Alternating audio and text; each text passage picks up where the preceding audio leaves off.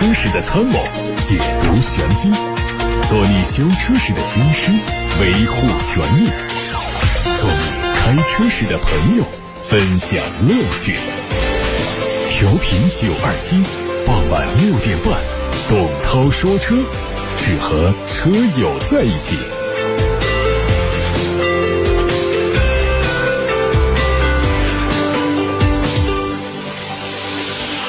各位好，欢迎听董涛说车，我是董涛。关于选车用车的问题，现在开始可以发到直播间来。我们先看汽车新闻。一直以来，恒大造车不管是在销售上还是在生产上，都是备受关注。多家媒体援引知情人士报道说，恒大汽车天津工厂正计划裁员百分之六十，有员工已经在内部被约谈，还有一部分将进入到休假的状态。作为以制造业为主的汽车行业来说，工厂裁员就意味着减产停产，而后续的销售也会陷入到连锁反应当中。实际上，早在今年八月份，恒大天津工厂就传出了停产的传闻，但恒驰汽车集团的总裁迅速回应说，目前天津工厂生产正常，恒驰五量产正在有条不紊的推进当中。这也不是恒驰汽车第一次辟谣，但该来的还是会来。网上传出一组国产全新奔驰 E 级长轴版的路试照片，路试车全身被伪装所包裹，相关细节难以辨认。但是从侧面看呢，后半部分明显被加长，车尾能看到尾灯组光源采用的是三角形的样式，点亮之后非常有辨识度。此前我们曾经获得过全新 E 级车的车头无伪装照片，前脸采用类似 S 级上的进气格栅，并且搭配了三条幅的中网，大灯组的样式回归了 E 级经典的花生灯造型。内饰方面，中控屏。并没有跟中央通道区域相连接，形成那种瀑布的样式，而是采用了镶嵌在中控台中央的设计。综合现有的消息，实车有望在年底之前亮相，明年上市。二零二三款的凯迪拉克 CT 四上市，四款配置售价从二十一万九千七到二十五万九千七。新款车增加了一点五 T 版本，并且提供了全新的油漆可选。配置方面有最新的 CU，可以支持手机互联和车联网功能。二五 T 豪华型、二八 T 豪华型和尊贵型额外增加了车道保持辅助、侧。盲区预警等多项安全配置。动力方面，1.5T 用的是上汽通用阿凡达 1.5T 发动机，和别克昂科威 S、威朗 Pro 1.5T 的版本系列是相同的，最大功率是150千瓦。2.0T 发动机的最大功率有小幅度的缩水，由现在的174千瓦降到了169千瓦。两款动力都配八速手自一体变速箱。一汽大众全新速腾技术改造项目已经启动了，将在2025年3月份竣工，相关试制项目也即将开展。参考海外下一代车型，预计国产的全新速腾会采用相近的设计语言，包括大嘴式的下进气格栅、贯穿式的前后灯带、发光 logo 等元素。内饰会配全液晶仪表、更大尺寸的悬浮式的中控屏，并且有可能会采用类似 ID 家族的怀挡设计。另外，车身尺寸估计也会大幅度加长，更加接近现在的迈腾。规划显示，大众全新的 1.5T EVO 发动机将在未来两到三年之内逐步替代各车型的 1.4T。全新速腾大概率只会提供 1.2T 和 1.5T 两种动力，传动系统呢继续用七速的干式双离合变速箱。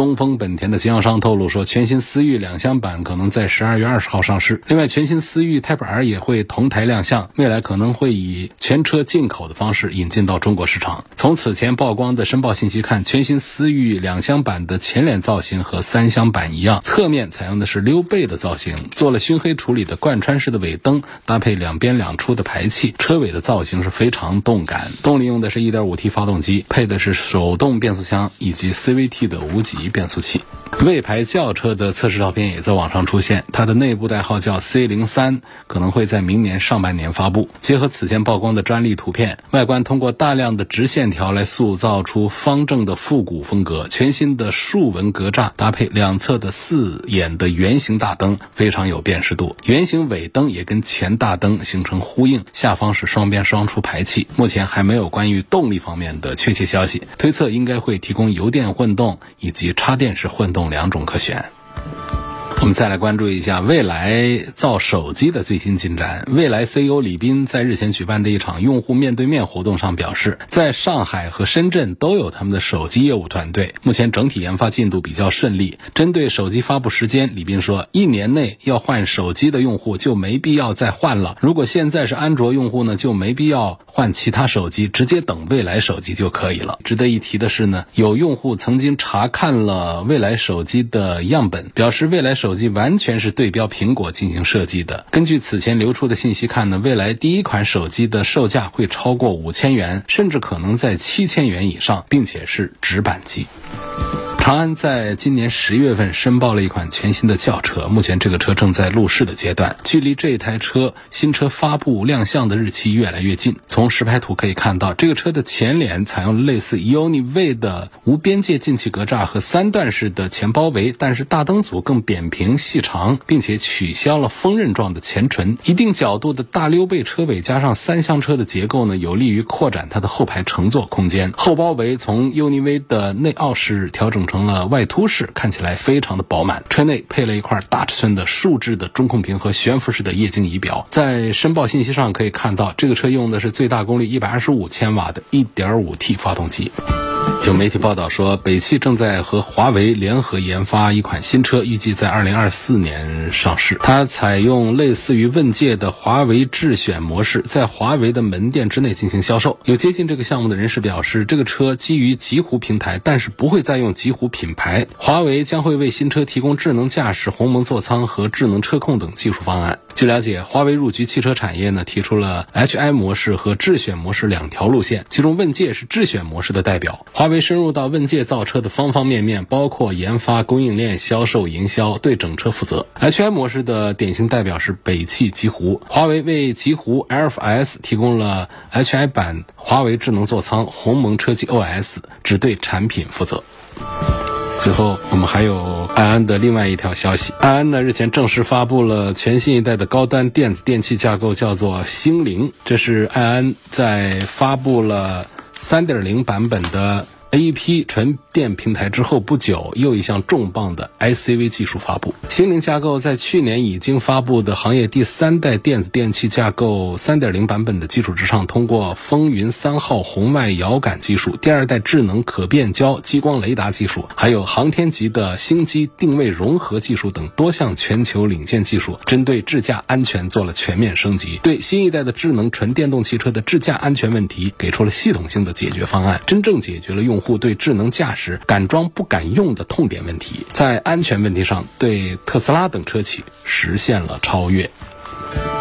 哦，还有一条关于新款起亚 K 三的消息，实车会在年底之前上市。这次是中期改款，全新的虎啸式的中网采用了扁平化的设计，和起亚 K 五如出一辙。全新的星链式 LED 大灯和格栅融成一体，拉宽了车头的视觉宽度。侧面通过增加前悬长度和缩短后悬长度的方式，使它的比例更加平衡。贯穿式的尾灯、亮黑色的裙围搭配镀铬的装饰条，都提升了它尾部的层次感。内饰参考此前发布的官图，配。对 UI 设计更加简单直观的10.25英寸的全液晶仪表，悬浮式的中控屏尺寸同样是10.25英寸。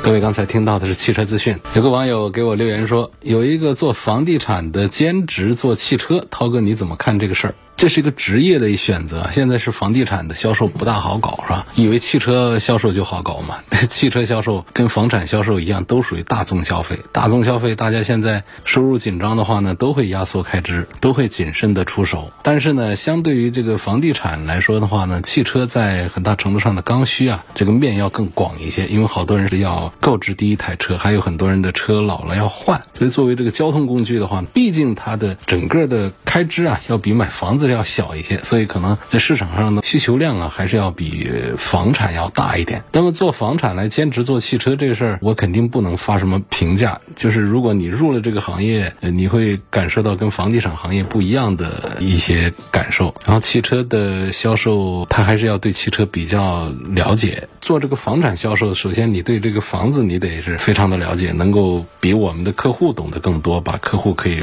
说通。那么汽车也是一样，涉及到的就是。一个是各种汽车之间的对比啊，另外呢就是汽车的消费心理，怎么在临门一脚的时候把这个客户搞定，让他把这个车买下来，这学问还是挺大的。所以这当是一个玩笑话问我啊，我也是当个玩笑话来给你回答，就是我没有办法来鼓励你做这个兼职，或者说是不赞成你做这个兼职。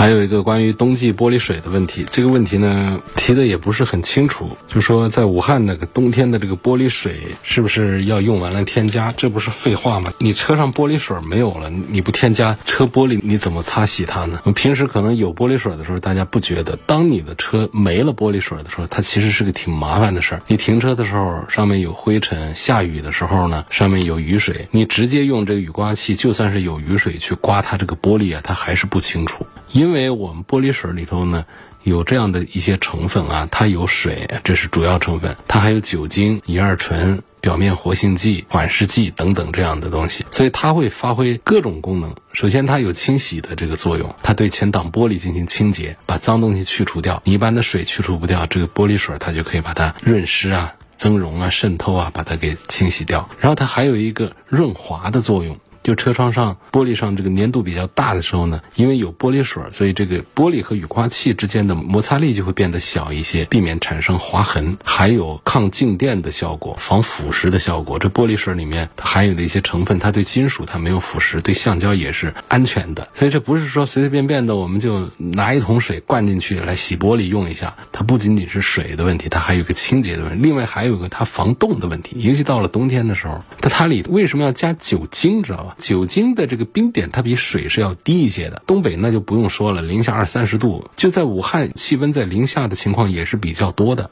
在冬天，整个底下那个水壶它是个塑料的，把它冻坏了、冻破了，那你就没有玻璃水可以用了。而且换那个壶呢，它不光是贵的问题，它比较麻烦。换壶它不像换别的零件特别简单，有的安装的特别的别扭，所以它还是个麻烦的事儿。抗冻性、防冻性，正规厂家的玻璃水它会做的比较好的。要选择这个冰点比较低的玻璃水，可以起到防冻的作用。所以呢，它不同的品牌、不同质量的玻璃水，它的自然功效是不一样的。在选择玻璃水的时候呢，就还是。要注意，第第一个就是你不要想象成它就是水，我们自己灌一桶。第二个呢，像有一些送的那些比较差的玻璃水的话呢，我觉得在好一点的车子上，我建议呢就还是不要用，就还是买一些品牌的玻璃水。这个玻璃水呢，它其实这个成本并不高，并不贵，但是呢，我们也确实不能说就买那些特别便宜的那种送的快把钱的那种一大桶的。你想象一下，这里头能够给什么好东西呢？所以关于这个玻璃水的话，大家还是重视一下。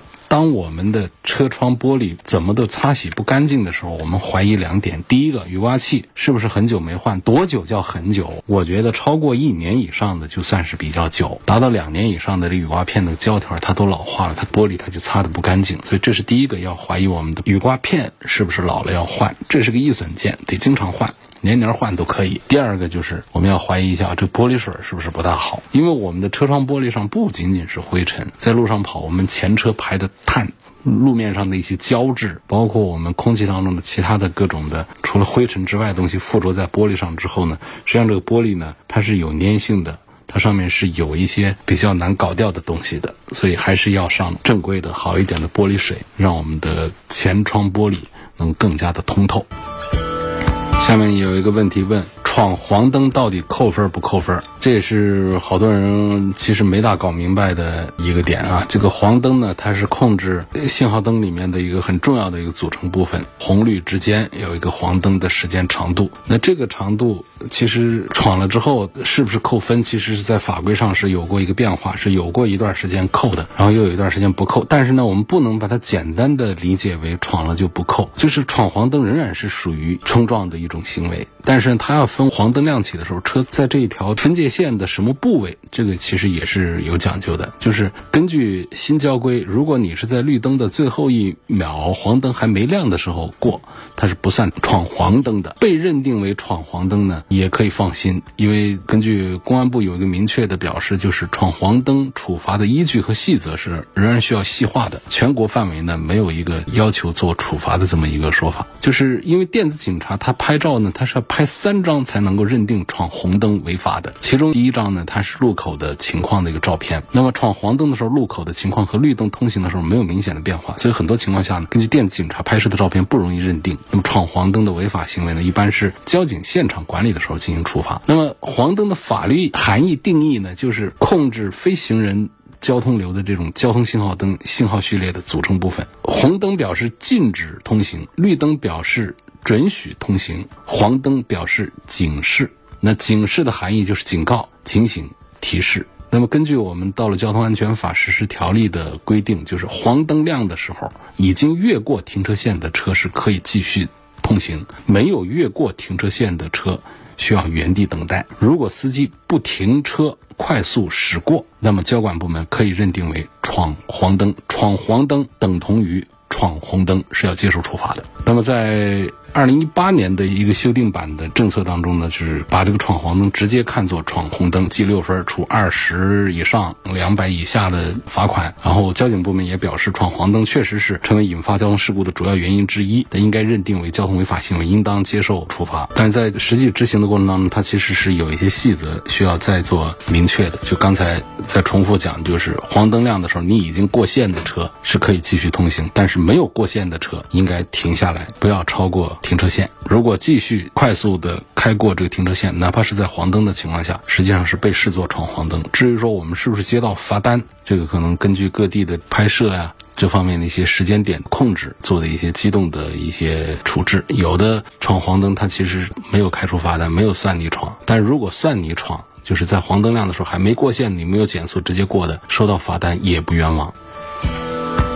看有个朋友问说，现在的买车时机怎么样？家里长辈想买个沃尔沃 x C 九零的五座版，希望给点评一下它的优缺点。沃尔沃车现在优惠幅度比较大，而本身定价也比较便宜，所以二线豪华品牌呢，我是赞成。尤其是说这是将近六十岁的长辈来买这个车的话，我是比较赞成的。因为这个沃尔沃的产品普遍呢，它不是那种比较年轻时尚化的一种设定，尤其是到了它的这个 x C 九零这样的大 SUV 上。更是显得比较稳重一点。那么年长的人开它其实是挺好的，整车的安全性啊、环保啊各方面都做得非常棒。然后价位设计呢也不贵，现在优惠完了也就是五十万出头。但是你不能说这个车我还要等一个时机它更加的优惠。就整个现在我们到了年底的时候买车是一个时间点，到年底汽车厂家也好，经销商也好，都需要能够尽快的完成它的目标任务。所以它这个时候以降价来换取销量的这种动作呢是比较常规的。一一种操作，再加上本身呢，现在的车市的行情也不好，就算不是个年底的话呢，大家的打折优惠是能做，尽量都在做。所以我认为，你们现在这个买车的时机怎么样？而且针对这个沃尔沃的产品来说，我觉得随时出手买它都应该是它的一个低价，你不能指望说这个车还可以再便宜，已经优惠十几万了。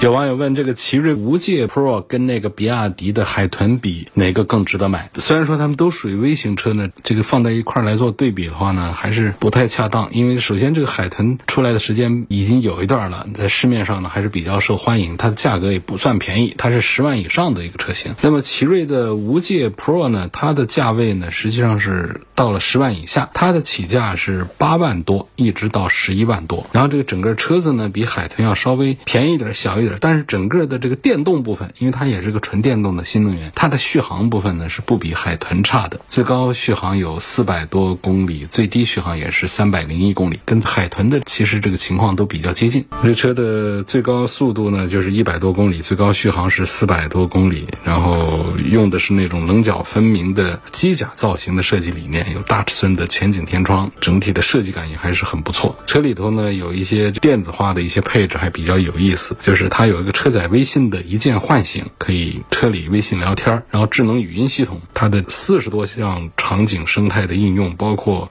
社交、出行、美食等等，都是智能互联的一种新的体验。这方面呢，是奇瑞的新能源微型车的一些亮点。八九万块钱，预算不超过十万块钱，其实我觉得选这个产品呢也还不错。不过这个新车刚刚出来，可以再观察一下。关注一下。下面有个朋友问：奥迪的电动车是不是值得买？这个奥迪的电动车呢，在奔驰、宝马的电动车的面前，确实是口碑不如他们那么的好啊。我前一段时间看到了一个照片，不知道是搞笑的、娱乐的还是怎么样，就是有一家奥迪的 4S 店的门外的墙上拉了一个大横幅，说奥迪家也有纯电动车。这其实是代表一种什么呢？就是大家对于奥迪家里的新能源呢，这个认知度是比较低的。大家谁都知道。咱们的传统能源汽车里面，像大众家在做纯电动车 ID 系列，然后自主品牌像比亚迪都已经不做纯燃油车了，就是上发动机也得是配着电机的混合动力的这样的系统。这个吉利家也有，各家也都有。但是大家对于奥迪家里的混合动力呢，可能前面知道一点，然后呢销售形势很不好，像在奥迪 Q 五上比较早推出来的，不多久就把它下线了，就不再卖那个产品了，因为市场口碑反应确实是不大好。那么在说到这个纯电动的产品品呢，像易创这样的品牌出来，大家的认可度确实是比较低的，好多人都不知道。像我刚才整点之后，我播报这个奥迪 Q 四的易创，它是比 Q 五易创小一点的一个产品。Q 五易创呢，它是由上汽奥迪来做的，那 Q 四易创呢，它还是一汽奥迪来做的，车子呢要稍微小一点。那整个的纯电动系统，我觉得首先对于这个电动车来说，纯电动并不是一个特别难的一个技术，因为最强大的电池供应啊、电机啊，还还有电控系统，其实都在国内可以实现采购，我们不用在全球各地找。这个世界上，这个地球上，这三电做的最成熟的国家在哪里？实际上是在中国的。你包括特斯拉到中国来，带着它一些专利技术来，它的主要的三电系统的采购也大量的要采用我们中国企业的。所以在中国这个企业，不管是一汽奥迪还是上汽奥迪，他们要造一个电动车出来，尤其是它已经有了这个一创平台之后，做 Q 五的一创、Q 四的一创，我觉得本身它并不是难事，相信可以完成度很好，可以完成这个任务，能够做到。只是整个这个品牌的话呢，它跟这个新能源之间呢，还是一个有点连不上关系的这么一种状态。好多人并不认可我们豪华品牌，不管是奔驰的、还是宝马的、还是奥迪的这个纯电动车，就是在喜欢纯电动车的人群当中，大家其实不大认豪华品牌，他去认这些新品牌都可以，像极客呀这样的一些新品牌，或者说老一点的像。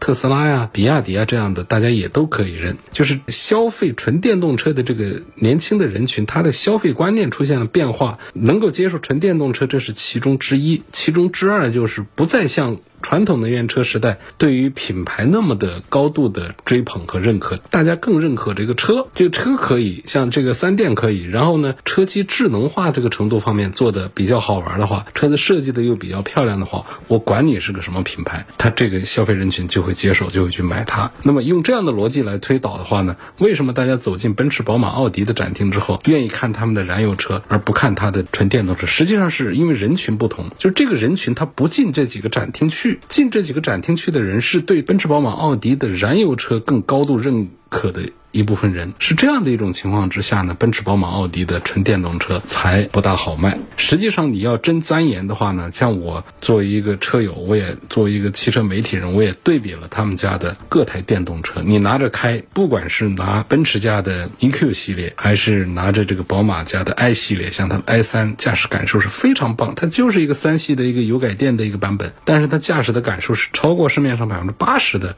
同价位的纯电动车的驾驶感受的。就是作为一个宝马它善于做操控基因的一个车企，它做的纯电动车仍然是有它的操控乐趣的 DNA 所在。那么奥迪家呢，它的基因是什么呢？就是它比较擅长于做科技化的一些设计。确实是你看到这个像 Q 四、Q 五，他们这个电动一创的科技化的仍然是做的很不错。那么它的电机部分、驾驶的感受部分仍然是非常的有品质感的。所以只是说这些品牌卖不动电动车，并不是这些电动车他们造不好。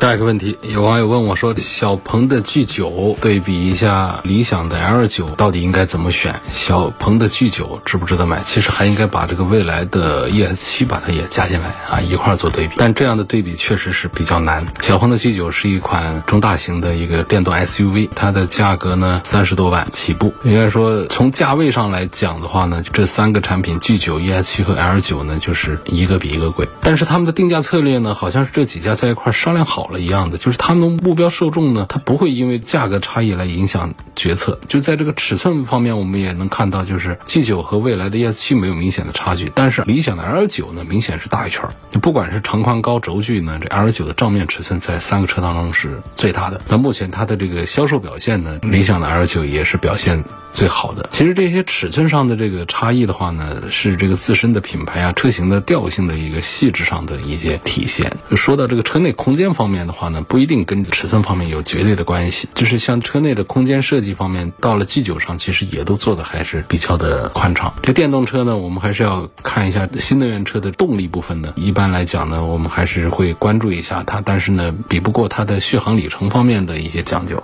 就小鹏 G 九未来 ES7 的动力表现呢是更加的强悍一些，这两个大五座 SUV 响应性都是更倾向于驾驶者的。L 九的动力表现呢要弱一些，它是一个奶爸用车、家庭用车的场景，它没有布置那么强悍的动力。像这个 G 九呢，它有后电机、前后双电机四驱这两个版本，四驱的呢，它的零百加速成绩能够进到三秒的俱乐部，这就跑很快。然后对应的续航里程有七百多公里、六百多公里，也都还是比较强大。未来的 ES 七呢，它的提速呢也可以跑到这个三秒俱三点九秒的续航里程呢，它是要短一些，四百多公里和六百多公里。那么 L 九呢，它是一个增程式的一个车，它的提速时间要慢一些，然后它的续航里程呢是比较强大。它的纯电动的续航里程是两百多公里，但是它的综合续航里程呢，千把公里。这个整个账面数据上呢，这 R 九的看起来是要更强一些的。那么在这个产品的特色方面，在这个价位区间呢，其实你说这个车它哪里是什么很大的一个短板呢？因为这些互联网时代的这些产品的话呢，它们往往不能按照我们传统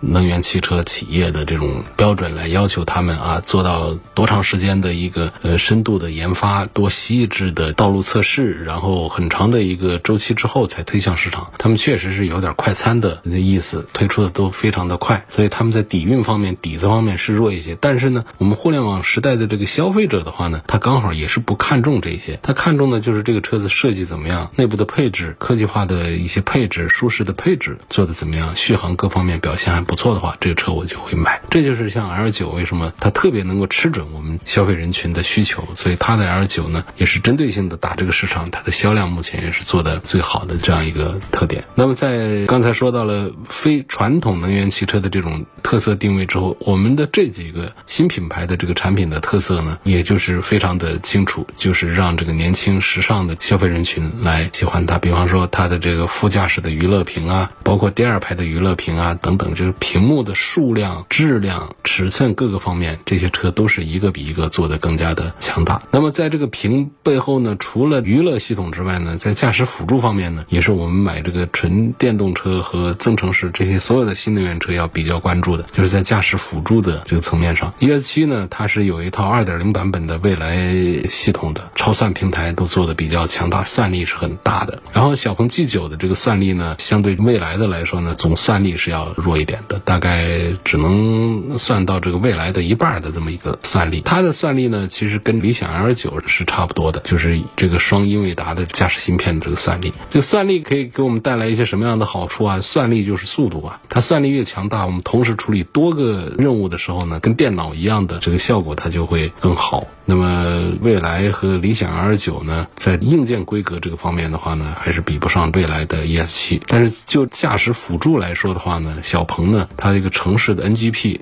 用户端的大规模的推送，它还是走在未来 ES 七和理想 L 九的前面。除了城市 NGP 的用户端的推送之外呢，小鹏的超级充电桩发布之后呢，G 九它的充电速度是特别快的，五分钟充电它可以超过两百公里。就这个充电体验来说的话，小鹏 G 九可能。是量产车当中充的最快的一个了，这也是它宣传当中的一个重要的一个点。那么未来的特长在哪儿？就未来的它是以品牌服务见长，它的车主服务体系，它是最早执行这个用户思维的一个品牌，所以它在品牌调性在车主服务方面一直是走在小鹏、理想的前面的，所以。总体上来讲的话呢，就是说实际决策呢要以个人的观感为主。就是理到这儿来说呢，方方面面也都提到了。可能有的车友会被其中的某一个细节来打动，来选择其中的一个产品。比方说，我。注重这个服务，选择了蔚来；我注重了提速啊，我选择了小鹏。那我注重了车内的奶爸舒适环境，我选择理想的 L 九。所以这每一个细节都可能打动不同的人群。我给的这样的一个建议呢，就是说你爱折腾，对于新技术、新功能有更大的期待的话呢，我推荐优先考虑小鹏的 G 九。呃，我推荐如果说你喜欢那种豪华氛围、注重性能表现，而且你有怕麻烦的这样的用户呢，你可以试一下考虑未来的 ES 七。呃，你是奶爸本爸家庭出行的场景，长途场景居多的用户，我推荐更多的考虑一下理想的 L 九啊。这样的推荐呢，可能不一定全面啊，比较简单粗暴片面。实际决策，我觉得还是以个人的感受为准。好，董涛说车节目在每天晚上的六点半到七点半中直播。大家关于选车用车的问题呢，每天的这个时候都可以发到直播间，我们现场沟通、现场解答。热线电话开通，还有微信公众号后台开通。那么在七点半钟的时候呢，我们就要交给下一个节目了。那更多的互动，还有就是想收听往期节目的重播音频，可以通过董涛说车的全媒体平台。来实现全媒体平台广泛的入驻在微信公众号啊、微博呀、蜻蜓、喜马拉雅、九头鸟车架号、易车号、微信小程序梧桐车话等等这么多的平台上，你找到董涛说车的专栏就可以找到我。